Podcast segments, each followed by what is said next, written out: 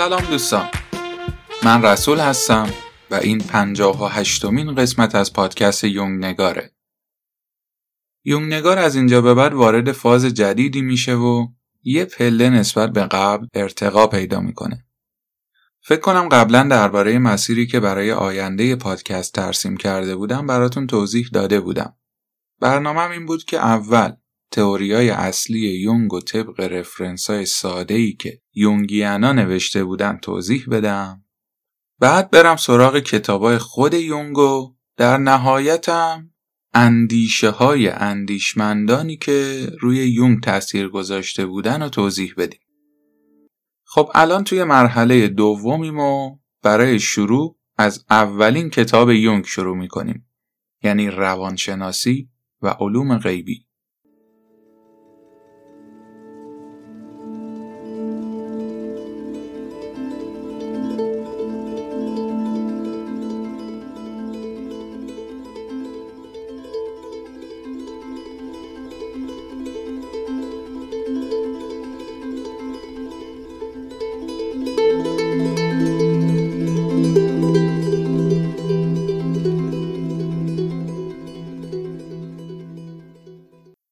سال 1902 یونگ از دانشگاه بازل توی رشته پزشکی فارغ و تحصیل شد. عنوان پایان نامه ای که برای مقطع دکتراش در نظر گرفته بود روانشناسی و آسیب شناسی پدیده های به اصطلاح غیبی بود. کلا یونگ از بچگی به ماورا و طبیعه علاقه داشت. از همون اول ورودش به دانشگاه هم روی این مسائل کار کرده بود. می‌رفت پیش واسطه های احضار کننده ارواح توی بیمارستان برگوزلی هم دستیار جوزف بروور شده بود و روی بیمارای عجیب غریبی که می‌گفتن ارواح و می‌بینیم کار می‌کرد. توی میتینگ های دانشجویی هم درباره روح باوری سخنرانی می‌کرد و از اینجور کارا. کتاب روانشناسی و علوم غیبی که رویا آزادفر ترجمه کرده و انتشارات جامی منتشرش کرده چند بخشه که هر کدوم از این بخشا یکی از مقاله هایی که یونگ در این باره نوشته. کلا اکثر کتابای یونگ سخنرانی و مقالاتی بودن که بعدا بر اساس موضوع تجمیع شدن و به صورت کتاب چاپ شدن. این کتابم قسمت اولش همون پایان نامه دکترای یونگه و یه سری مقالات و سخنرانی های تایپ شده دیگه که همشون درباره ارواح و علوم غیبی هن. کتاب کتاب بسیار جذابیه. پیشنهاد می‌کنم که اگه به این حوزه علاقه من دید حتما بخونیدش و به این پادکست اکتفا نکنید. دیگه مقدمه کافیه. بریم سراغ اصل مطلب و ببینیم تحقیقات این روانشناس بزرگ در حوزه ارواح و علوم غیبی به چه نتایجی رسیده.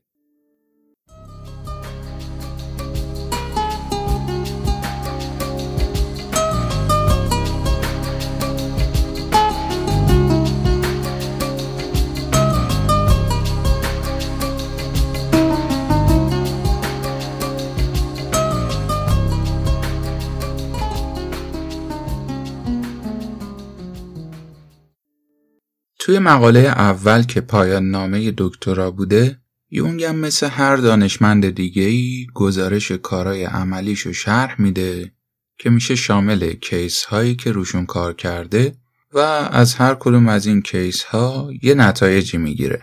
اولیشون یه خانم چهل ساله مجرده که با نام Miss E یا دوشیزه E ازش یاد می‌کنه. خانم ای دفتردار یه شرکت بزرگ تحصیلات عالیه داره، خوشمشربه و هیچ نقص مادرزادی نداره. ولی فشار زیادی رو مخصوصا توی چند سال اخیر تحمل کرده. نامزدش در اثر سرع مرده، کارش توی شرکت سنگینه، به پدر و مادر پیرش باید رسیدگی کنه و به امور منزل برادرش که به قول یونگ دچار بدبختی خانوادگی شده هم باید برسه. خلاصه سرش حسابی شلوغ بوده و این باعث عصبی شدنش شده بوده. و یه مدت قبل از اینکه دچار اتفاقاتی بشه که قرار دربارشون صحبت کنیم دچار یه سردرد دائمی شده بوده و قاعدگیش که تا قبل از این خیلی مرتب و عادی ماهی یک بار اتفاق می افتاده تبدیل شده به هر چهارده روز یک بار.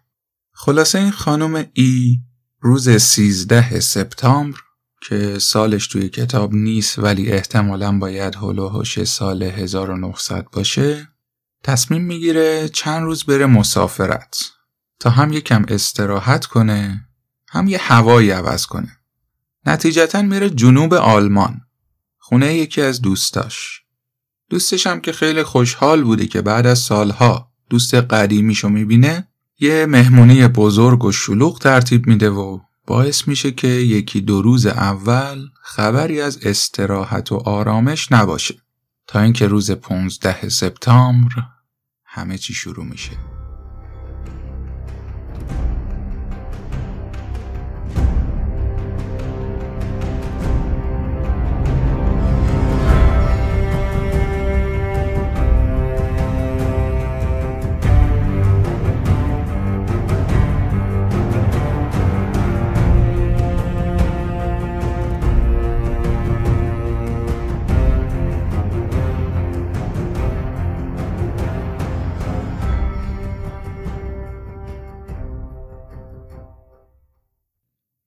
دوتا دوست قدیمی با هم خلوت می‌کنن و یه بطری شراب و دو نفری می‌خورن و بعد را میفتن توی محوطه اطراف خونه قدم زدن. می‌رسن به یه قبرستون. خانم ای یهو انگار خل میشه. میافته به جون قبرا و شروع می‌کنه گل و گیاهای اطرافشون رو کندن و با ناخون کشیدن روی سنگ قبرا. انگار می‌خواد مرده ها رو از توی قبرا در بیاره بیرون. ولی عقلش کار نمی‌کنه و نمی‌فهمه که با انگشتاش نمی‌تونه سنگ قبر رو خراب کنه. این قضیه میگذره و روز بعد خانم ای اصلا اون شب و یادش نمیاد. اصلا یادش نیست که یه همچین کارایی کرده باشه. خلاصه از اون شب به بعد هر شب کاره عجیب غریب می‌کنه. صبح کاملا یه آدم عادیه. ولی شبا انگار ارواح رو می‌بینه و باهاشون صحبت می‌کنه. جالب اینجاست که اصلا از ارواح نمیترسه. باهاشون یه رفتار کاملا عادی داره. حالا داستان طولانیه و داستانهای زیادی هم تو این کتاب هست که ما وقت نمی‌کنیم به همشون بپردازیم. بنابراین میریم سراغ نتیجه گیری های آقای یونگ از کیس خانم ای. وقتی این بیمار رو برای درمان میارن به بیمارستانی که یونگ توش کار می‌کرده هنوز از سردرد دائمی و قاعدگی نامنظم رنج میبرده. شبا هم که مورد حجوم ارواح قرار می‌گرفته. یونگ میگه یه آدم کاملا عادی بود. اصلا خرافاتی نبود و علاقه خاصی به مسائل ماورا طبیعی نداشت و چون معمولا شبا رو یادش نمیومد نسبت به درمان هم بی تفاوت بود. بعد شروع می‌کنه از لحاظ بالینی و پزشکی مسئله بیمار رو توضیح میده که ما نمی‌خوایم واردش بشیم و در ادامه هم موارد مشابهی رو که توی گزارشات همکاراش وجود داشته رو تعریف می‌کنه و می‌رسه به یه نتیجه گیری. میگه خستگی روانی و ضعف اعصاب سهم قابل توجهی در حملات رخ داده برای این بیمار داشتن و حقارت روانی باعث شده که این بیمار دچار هیستری بشه که به صورت قش و حالتهای شبه سر بروز پیدا کرده. یعنی چی؟ حرفش اینه که خستگی جسمی و ذهنی منجر به اختلالات عصبی شدن و باعث شدن که این بیمار یه جورایی دچار خوابگردی بشه. یعنی مواقعی که این کارا رو می‌کرده اصلا خواب بوده.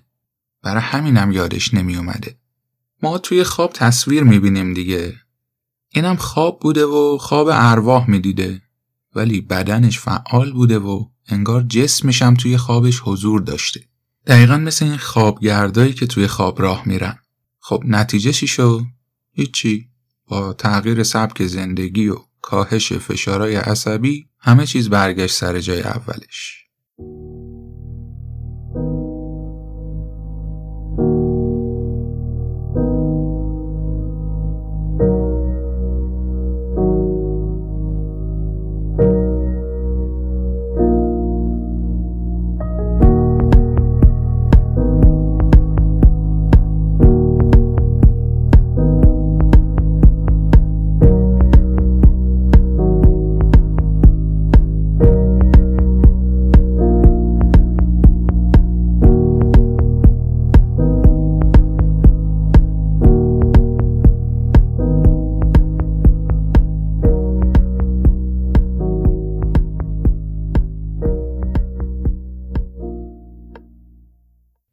این مثال اول بود. مثال دوم از این خیلی جذاب تره و البته طولانی تر. چون یه واسطه احضار کننده ارواحه که یونگ دو سال تحت نظر گرفته بوددش و این خانم جوان تأثیرات مهمی روی آینده علم روانشناسی گذاشته. دوشیزه SW 15 ساله سالهای 1899 و 1900 این خانم SW از اقوام آقای یونگه یونگ خودش و خانوادش رو که توصیف می‌کنه میگه که همشون مشکلات ذهنی و روانی داشتن. حتی چند تاشون هم که مشکل بالینی خاصی نداشتن کلا آدمای عجیب و غریبی بودن. SW اندام ظریف و نحیف صورت رنگ پریده سر متورم و حواس پرتی داشته. بعضی از کلمات و اشتباه تلفظ می‌کرده و باعث می‌شده که دیگران بهش بخندن. کلا یونگ میگه هوش متوسطی داشت و استعداد خاصی هم نداشت. تا اینکه متوجه یه استعداد پنهان عجیب و غریب درون خودش شد. از وقتی به احزار ارواح علاقه پیدا کرد متوجه شد که توی این کار خیلی خوبه.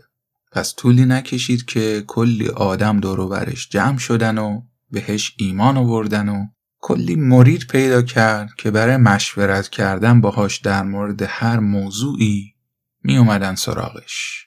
یونگ هم که دورادور میشناختتش و سرش هم درد می‌کرده برای اینجور مسائل شروع می‌کنه به اومدن به جلسات احزار ارواحش و تقریبا دو سال پیگیریش می‌کنه. گزارش کلی این جلسات رو با یه سری جزئیات توی کتاب آورده قضیه اینجوری بوده که طبق گفته خود دختره روح پدر بزرگش واسطه بین اون و سایر ارواح شده بوده. جلسات اینجوری شروع می شد که SW رنگ پریده تر از قبل می شد. خیلی آروم توی صندلیش فرو می رفت. چشماشو می بست. عضلاتش صفر می شد. چند تا نفس عمیق می کشید و شروع می کرد به صحبت کردن. وقتی صحبتاشو شروع می‌کرده کلا شخصیتش عوض می‌شده. این دختر نسبتا خنگ و شلوول که یه لحجه دهاتی هم داشته و لغات هم اشتباه تلفظ می‌کرده یهو تبدیل میشه به یه شخصیت مقتدر با لحجه کتابی و ادبی آلمانی که خیلی هم با صلابت و گیرا صحبت می‌کنه. طوری که انگار دیگه خودش نیست و تبدیل شده به پدر بزرگ مرحومش که وقتی خیلی بچه بوده از دنیا رفته بوده. جلسات معمولا با حضور روح پدر بزرگ شروع می شد و بعد از یه سری حملاتی که به استولیو دست می‌داد جای ارواح عوض می شد. حملات اینطوری بود که یهو یه تکونی می‌خورد نفسش تون می‌شد و رنگش پریده تر از قبل می‌شد. طوری که یون میگه گاهی اوقات اونقدر سفید می‌شد که فکر می‌کردم الانه که بمیره. بعد آروم می‌شد و تبدیل به یه شخصیت جدید می‌شد و با یه لحن دیگه شروع می‌کرد به صحبت کردن. یون میگه انقدر این کاراش طبیعی بود که حتی اونایی که باورش نمیکردنم توانایی های خارق العاده که توی بازیگری داشت و تحسین می‌کردن. اما بعد از حملات وقتی هوشیار می‌شد و دوباره خودش می‌شد چیز زیادی از زمان خلصه یادش نمیمون. تا بیدار می‌شد از دیگران می‌خواست براش تعریف کنن که چه اتفاقاتی افتاده. بعد از شنیدن جریانات هم معمولا ناراحت و غمگین می‌شد و تا ساعتها افسرده بود. یون میگه حالتهای بعد از خلصش اصلا ساختگی نبودن. چون به شدت واکنش های احساسی نشون می‌داد و نمی‌تونست خودش رو کنترل کنه و تبدیل می‌شد به همون دختر بچه عجیب و غریب همیشگی. توی حالت خلصه هیچ آگاهی از محیط پیرامون خودش نداشت. اینطوری که اگه کسی وارد اتاق می‌شد یا از اتاق خارج می‌شد اصلا متوجه نمی‌شد. بر همین یونگ نتیجه گرفته بود که توی اون زمانا SW خوابه و اسم این حالت رو گذاشته بود خوابگردی. درست مثل کیس قبلی که شبا خواب بود اما بدنش فعال بود و با ارواحی که توی خواب می‌دید فعالانه ارتباط برقرار می‌کرد. حتی گاهن پیش می اومد که توی بیداری و وسط یه مکالمه هم استبلیو انگار یهو خوابش می برد. چشاش نیمه باز می شد و شروع می کرد به حرفای عجیب غریب زدن. بعد که به خودش می اومد قضیه رو طبیعی جلوه می‌داد و می‌گفت ببخشید سرم گیج رفت. شما چی داشتید می‌گفتین؟ و اصلا یادش نمیومد که توی اون ثانیه ها یا دقایق چیا گفته و چه اتفاقاتی افتاده. بعضی وقتا هم اعتراف می‌کرد و می‌گفت که اونا دوباره اینجا بودن. این اتفاقات مرتب توی زندگی روزمرش میافتاد. مثلا داشت توی خیابون راه می‌رفت که یهو حمله شروع می‌شد به دیوار تکیه می‌داد تا حمله تموم شه. در مدت حمله رنگش میپرید، سرش گیج می‌رفت و بعد از حمله انرژیشو از دست می‌داد و به شدت خسته می‌شد. یه بار حتی تا نیم ساعت بعد از حمله نابینا شد. اما این یه نابینایی هیستریک بود. طوری که چشماش به تحرکات اطرافش واکنش نشون می‌دادن ولی چیزی نمی‌دید. از همین اتفاقات هم بود که یونگ مطمئن شد اینم مثل بقیه بیمارای مشابه دچار حالت شبه سرع، حالتهای هیستریک و خوابگردیه و احزار روحی در کار نیست. پیشبینیش هم درست از آب در اومد. چند وقت بعد SW دچار خوابگردی شد و درست شبیه دوشیزه ای شب تا صبح و با ارواح سر می‌کرد و کمی بعدتر هم دچار اسکیزوفرنی شد و در حالت عادی توی روز روشنم توی کوچه خیابون ارواحو می‌دید و نکته عجیب قابل توجه دیگه هم اینجاست که استبلیو هم مثل ای واکنش خاصی به ارواح نداشت و نسبت بهشون کاملا بی تفاوت بود. ازشون نمی ترسید. انگار اونا هم مثل بقیه آدما جزئی از این دنیان. یونگ سعی می‌کرد بهش بفهمونه که بیماره ولی اصلا متقاعد نمی‌شد و می‌گفت که من نمی‌دونم اونا واقعا همون کسایی که خودشون میگن یا نه ولی چیزی که می‌دونم اینه که کاملا واقعی و برای من صحبت کردن با اونا هیچ تفاوتی با صحبت کردن با شما نداره. به خاطر همین صحبت ها هم بود که کم کم میونه SW با یونگ شکراب شد و دیگه وقتی اون توی جلساتشون حضور داشت کارشو انجام نمی‌داد و تفره می‌رفت تا دست به سرش کنه. عوضش بقیه بهش مثل یه مرشد نگاه می‌کردن و هم ازش نصیحت می‌گرفتن هم تبرک. این جایگاهی که بین مردم پیدا کرده بود باعث شده بود که شخصیت خیالیشو به شخصیت واقعیش ترجیح بده. چون توی واقعیت اون یه دختر خنگ و ضعیف بود ولی توی دنیای ارواح تبدیل به یه مرجع معنوی قابل احترام شده بود طوری که خواهراش هم سعی می‌کردن عداشو در بیارن و برای خودشون کسی بشن در ادامه کتاب گزارش دقیق چند تا از جلسات احضار ارواحشون اومده که فکر می‌کنم نیازی نیست ما واردشون بشیم. برای همین میریم سراغ نتیجه گیری های آقای یونگ.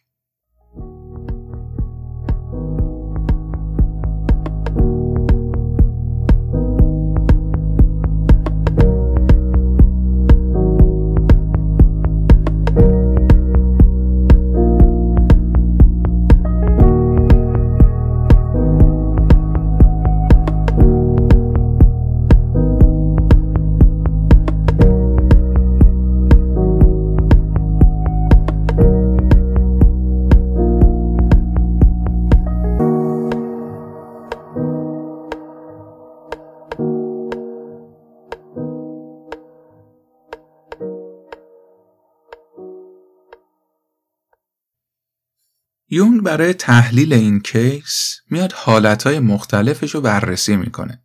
اول از همه حالت بیداریش. میگه این شخص خیلی حواس پرت بود. طوری که وقتی داشته یه متن رو میخونده خودش نمیفهمیده داره چی می‌خونه. می‌رفته توی حالت اتوپایلوت و متن رو با صدای بلند میخونده ولی چون حواسش اونجا نبوده خیلی از کلمات رو اشتباه میخونده. در عین حال رفتارش ثبات و نامعقول بوده. یه لحظه ساکت و خجالتی و کم حرف می شده یه لحظه دیگه خیلی سرزنده و پرشور و پرحرف و خودنما. حافظش بد نبوده ولی به دلیل حواس پرتی شدید میشه گفت حافظش معیوب شده بوده. علاوه بر اینا خیلی خیال باف بوده و بی تفاوت که بی تفاوتیشو نسبت به ارواح هم می‌شد دید.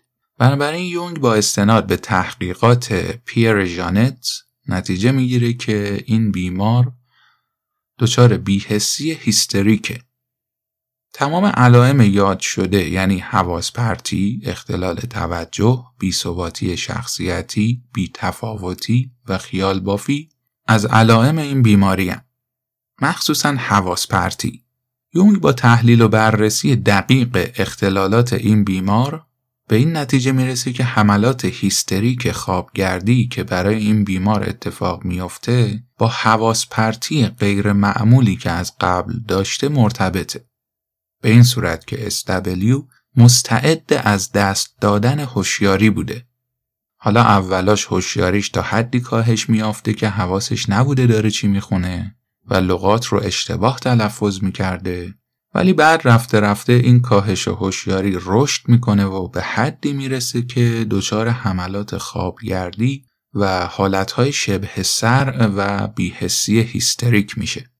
من از خودم اضافه می‌کنم که ego ی این دختر با توجه به شخصیتش معلومه که ego ی ضعیف و نوروتیکیه و در ادامه پیشرفت بیماری ایگو توانایی مدیریت ذهن رو از دست میده و به ناخداگاه اجازه میده که به سطح آگاهی بیاد و این یعنی اسکیزوفرنی و همونطور که می‌دونیم توی ناخداگاه همه چیز هست و با توجه به باورهای شخص اطلاعات خودنمایی می‌کنن و از اونجایی که این خانم فکر می‌کرده این حالتها مربوط به ارواح میشن ناخداگاه شروع به خیال بافی درباره ارواح می‌کرده. البته این حرفا خیلی هم از خودم نیست. در ادامه پادکست می‌رسیم به این توضیحات. یونگ در ادامه میگه انسان سالم و عادی تا یه حدی اجازه میده که ذهنش از کنترلش خارج بشه. مثلا ما وقتی داریم کتاب می‌خونیم ممکنه برای لحظاتی حواسمون پرت بشه و دوباره برگردیم. ولی این بیمار توانایی بازگشت رو نداشته. ذهنش که می‌رفته دیگه معلوم نبوده کی برمیگرده. از اونجایی که توی بازی احزار ارواح تشویق و تایید دیگران رو به دست می آورده به این اختلال میدون داده و اجازه داده پیشروی کنه تا حدی که زندگی روزمرش هم تحت تأثیر قرار گرفته و رفته رفته سلامت روانش رو از دست داده. این تحلیل یونگ از حالت بیداری این بیمار بود. اما بریم سراغ تحلیل حالتهای نیمه خوابگردی.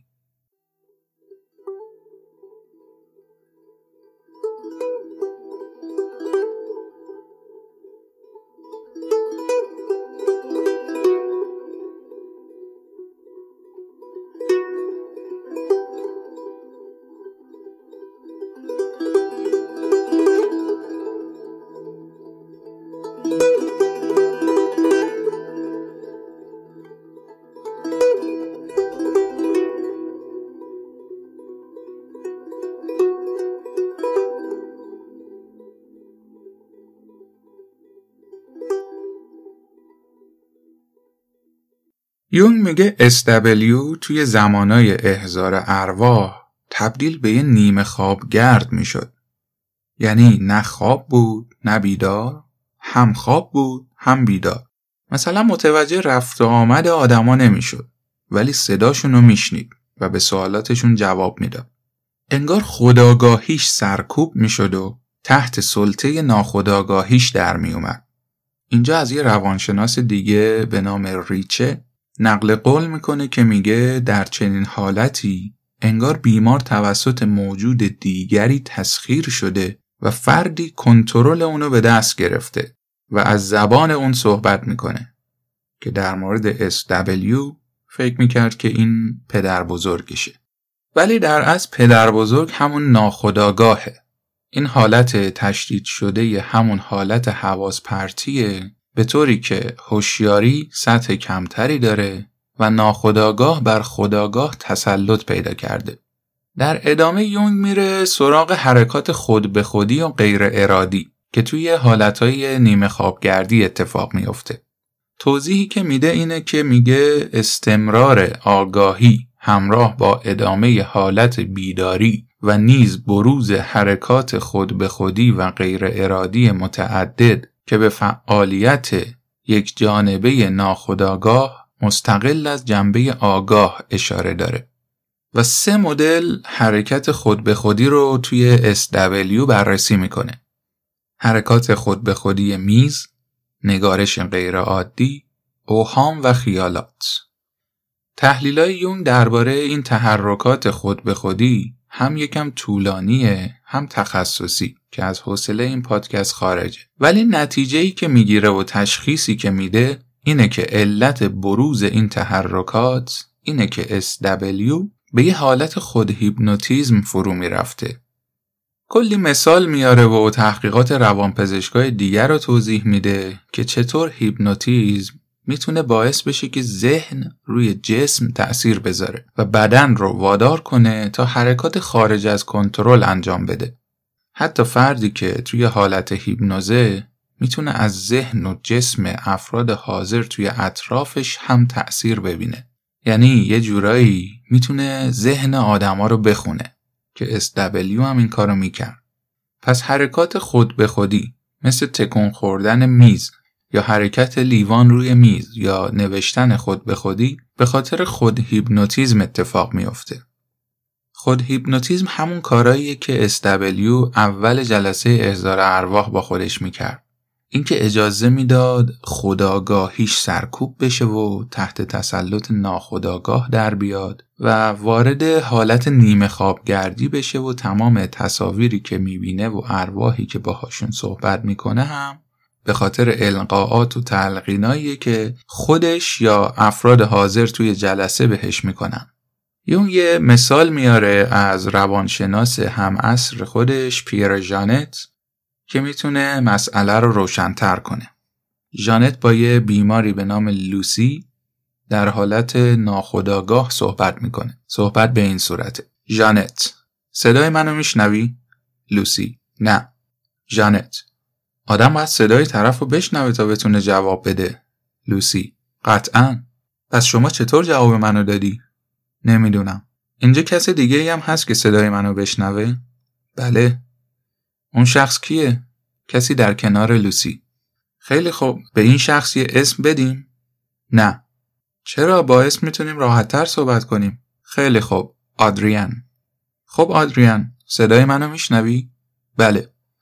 می‌بینین کاملا مشخصه که سوالای جانت باعث میشه که ناخداگاه لوسی یه جوابایی سرهم کنه و تحویلش بده. واسطه های احزار ارواح هم احتمالا یه همچین اتفاقی براشون میفته. از اونجایی هم که نمی‌دونن این جواب از کجا میاد فکر می‌کنن که دارن با یه روح صحبت می‌کنن.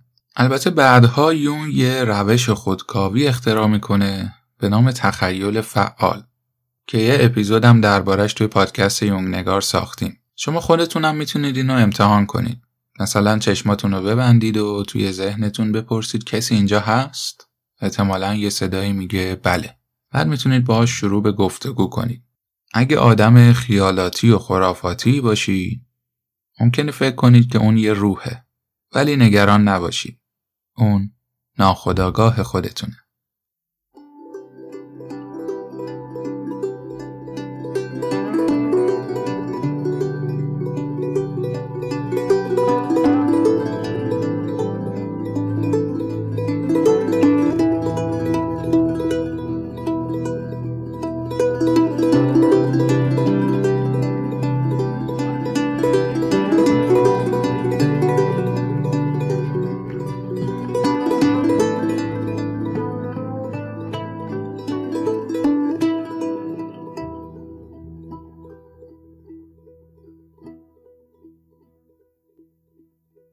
ادامه یونگ توی یه بخش جدید میاد مسئله تغییر شخصیت رو بررسی می‌کنه.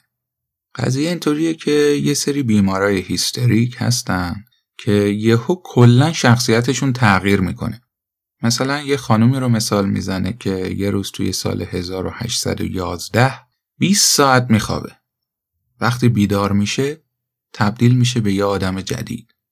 زندگی قبلیشو کلا فراموش می‌کنه. حتی خوندن و نوشتن هم یادش میره. می‌تونه صحبت کنه ولی خودش هم نمی‌فهمه چی داره میگه.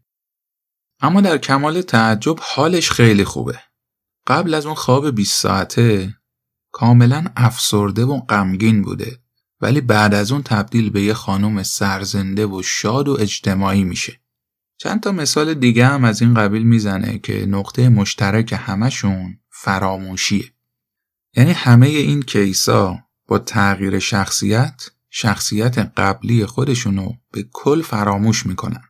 ولی در مورد SW اینجوری نبوده. اون هر بار که می‌رفت توی حالت خوابگردی و برمیگشت خودش بود. حتی توی حالت خوابگردی هم حواسش بود که خودش کیه. فقط فکر می‌کرد که داره نقش واسطه ارواح و بازی می‌کنه.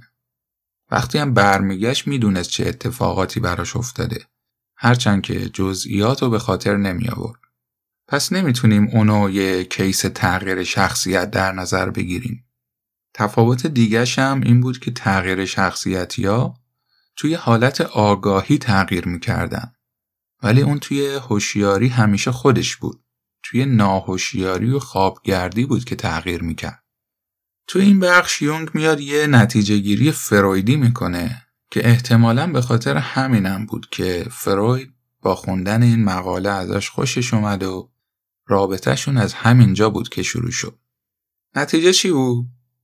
میگه SW توی این دو سالی که نقش واسطه ارواح و بازی می‌کرد توی سن بلوغ بود. یادمونه دیگه 15 سالش بود. اواخر سال 1900 به جرم کلاهبرداری دستگیر شد و بعد از آزادی دیگه از این کارا نکرد و حالش هم خوب شد و رفت سراغ کار و زندگیش. اما توی این دو سال چرا این شکلی شده بود؟ یون میگه همه ما می‌دونیم که توی این سنین حال و هوای هیجانی احساسات مبهم تازه و نیرومند تمایل به اندیشه های خیالی و عاشقانه عرفان و تعصبات دینی شخصیت خاصی به فرد میبخشند.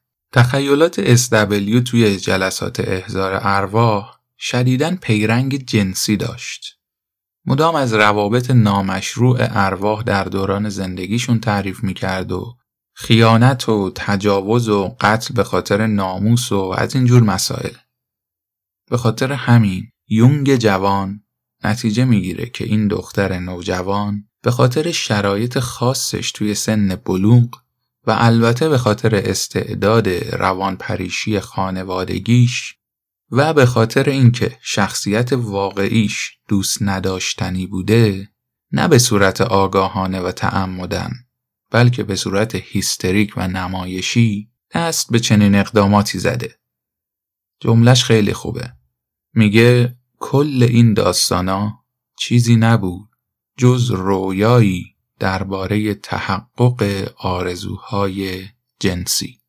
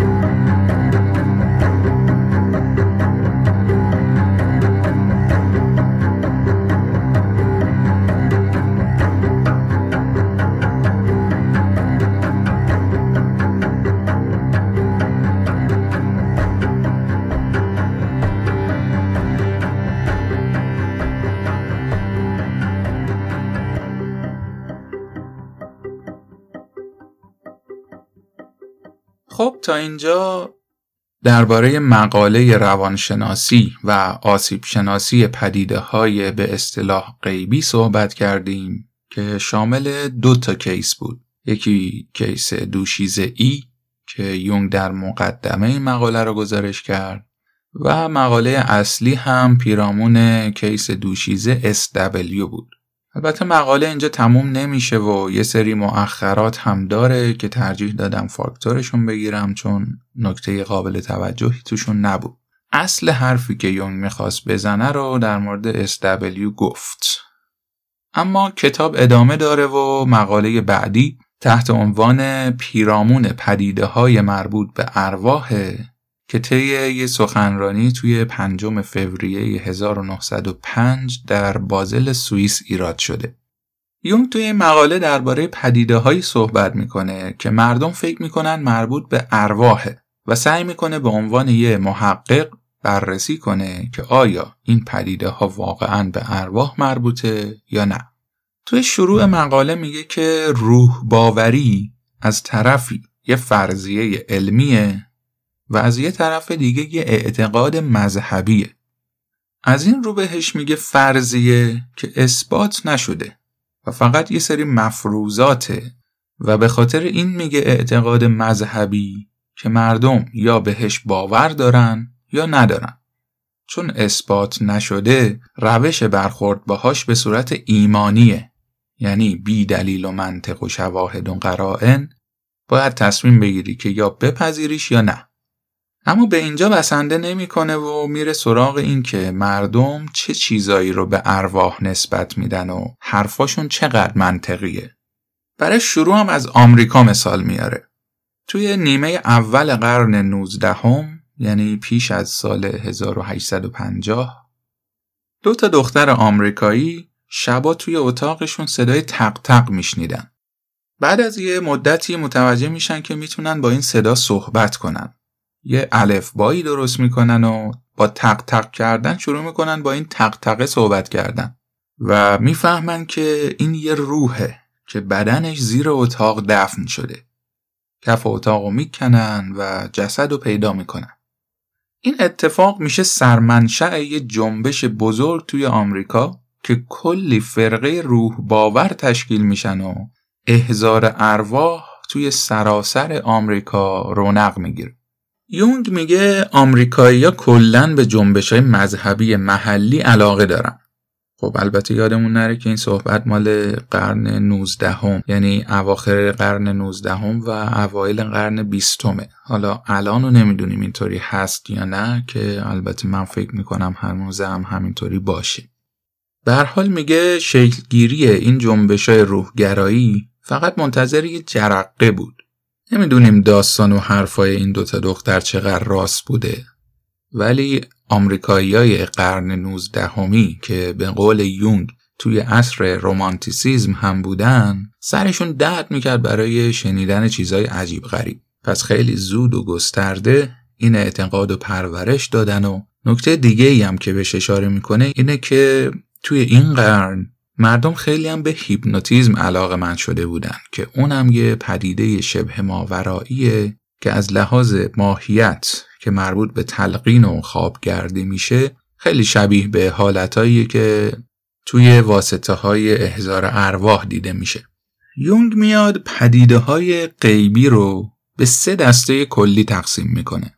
پدیده های مغناطیسی که منظورش همون هیپنوتیزم و تلقینه پدیده های غیبدانی و پیشگویی و رویاها و الهامات.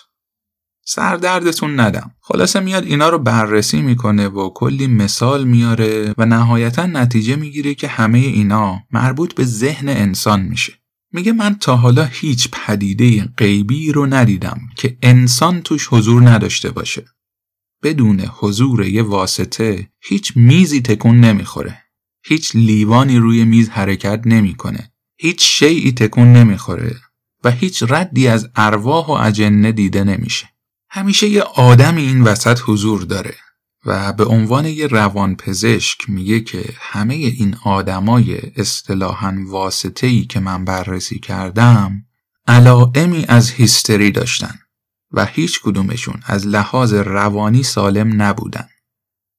اما یه طرفه هم به قضاوت نمیشینه و میگه مطمئنا ما امروز در اوج دانش بشریت قرار نداریم و ممکنه در آینده انسان به نتایج متفاوتی برسه ولی خب الان 115 سال از اون روز میگذره و بشر هنوز به هیچ نتیجه متفاوتی دست پیدا نکرده. مقاله بعدی کتاب پایه های روانشناختی اعتقاد به ارواح که من پیدا نکردم مال چه سالیه ولی نسخه تجدید نظر شدهش که توی این کتابم اومده سال 1948 در زوریخ چاپ شده. یون توی این مقاله سعی می‌کنه توضیح بده که اعتقاد به ارواح از کجا اومده و اصلا مفهومی به نام روح چرا و چطور شکل گرفته. میگه کلا اعتقاد به ارواح سه مدله. یه مدل دیدن ارواحه یکی رویاهای با مضمون ارواحه یکی هم اختلالات آسیب شناختی روحی مورد اول اینجوریه که آدما میگن ما روح دیدیم یا حالا هر چیز ماورایی و روحانی مثل جن، پری، دیو، شیطان یا هر چیز دیگه ای. میگه اولا که روح باوری اساس اعتقاد به عوالم روحانیه. پس مستقیما به دین و عرفان و از این قبیل مسائل مرتبط میشه که هرچی علم پیشرفت می‌کنه این جنس باورها هم بین عموم مردم کمرنگتر میشن. طوری که انسانهای اولیه داخل پرانتز منظورش از انسان اولیه انسان بدویه که هنوزم یه سری از این اقوام توی بعضی کشورها پیدا میشن. پرانتز بسته انسانهای اولیه هم خیلی بیشتر از انسان مدرن به روح و روحانیت باور داشتن و همین که به باور خودشون خیلی بیشتر ارواحو می‌دیدن. انسان بدوی کلا توی عالم روحانی زندگی می‌کنه. حتی برای حیوانات و گیاهان هم روح قائله. به همین خاطر برای کل طبیعت احترام قائله.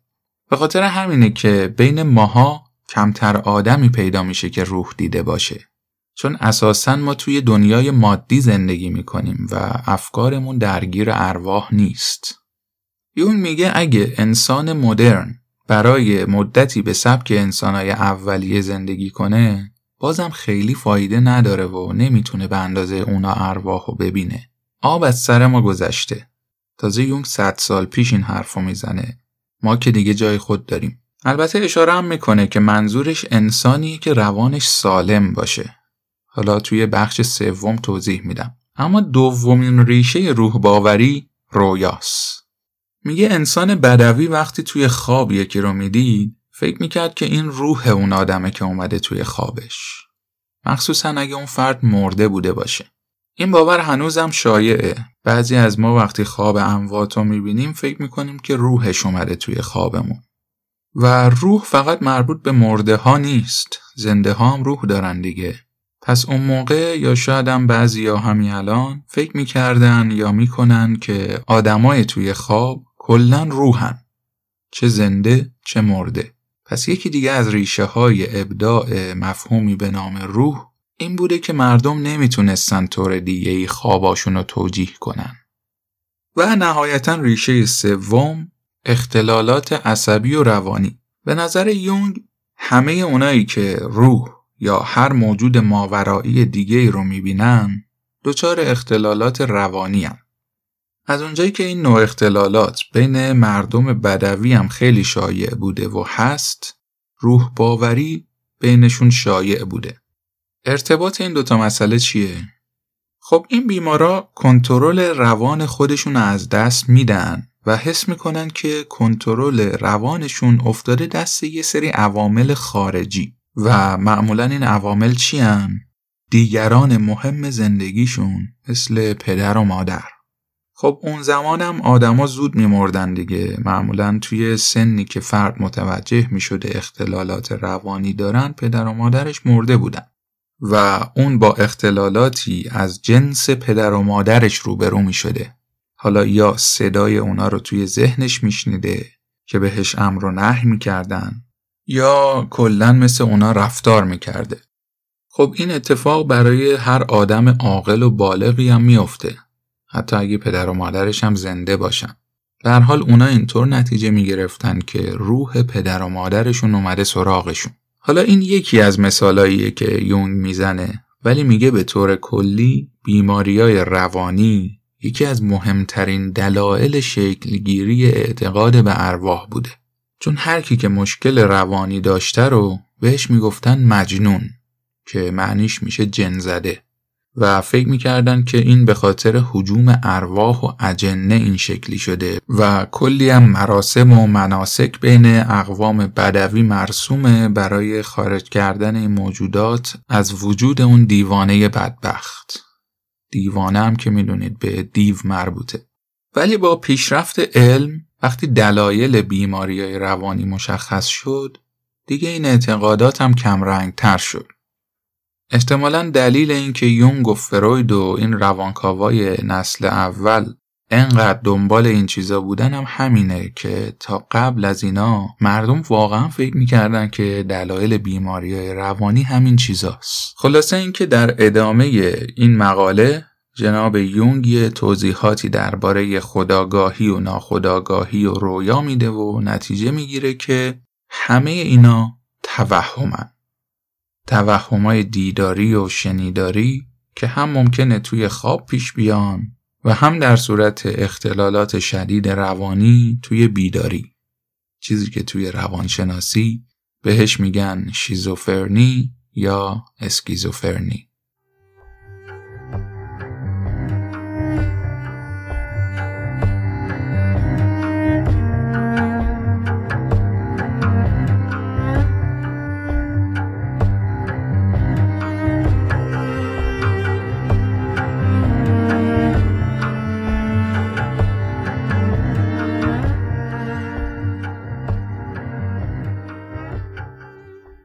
در ادامه این مقاله یونگ میره سراغ اصل مطلب یعنی عقده ها میگه روان انسان یه چیز واحد نیست. بلکه از بخشای مختلفی تشکیل شده که هر کدوم مستقل از هم عمل می‌کنن.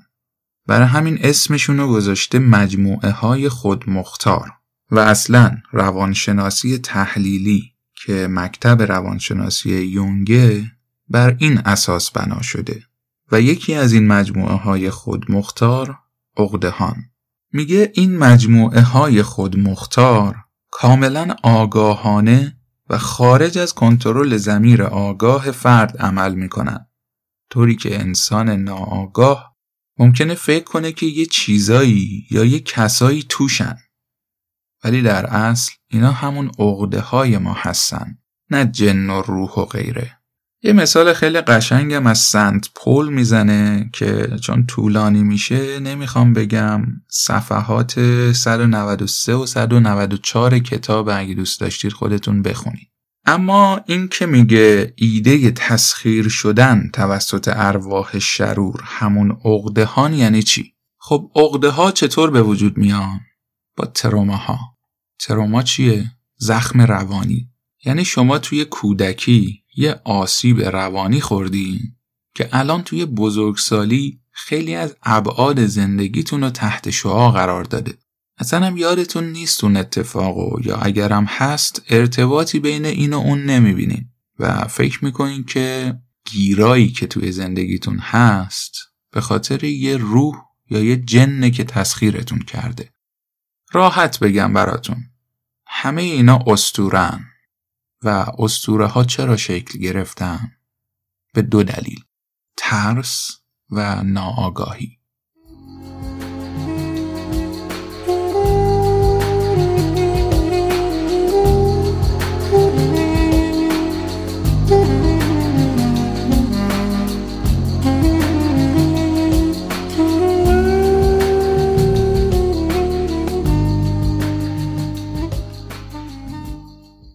خب دوستان ممنون از همراهیتون. کتاب اینجا به پایان نمی‌رسه ادامه داره ولی همین که بحثا تخصصی میشه و یکم سنگین میشه که خیلی برای پادکست مناسب نیست و همین که نمی‌خوام کل کتاب رو ریز به ریز بگم و می‌خوام یه بخش هایش رو بذارم برای اونایی که دوست دارن مطالعهش بکنن. کتاب کتاب بسیار جذابیه. پیشنهاد می‌کنم که اگر به این حوزه علاقه دارید حتما بخونیدش. من رسول هستم. این پنجا و هشتمین قسمت از پادکست یونگ نگار بود. که در آبان 1399 ضبط و پخش شد. خیلی ممنونم که به ما گوش می‌کنید. توی اینستاگرام و تلگرام هم همراه ما باشید. نظراتتون رو برای ما کامنت کنید و یونگ نگار رو به دوستاتونم معرفی کنید. Fela.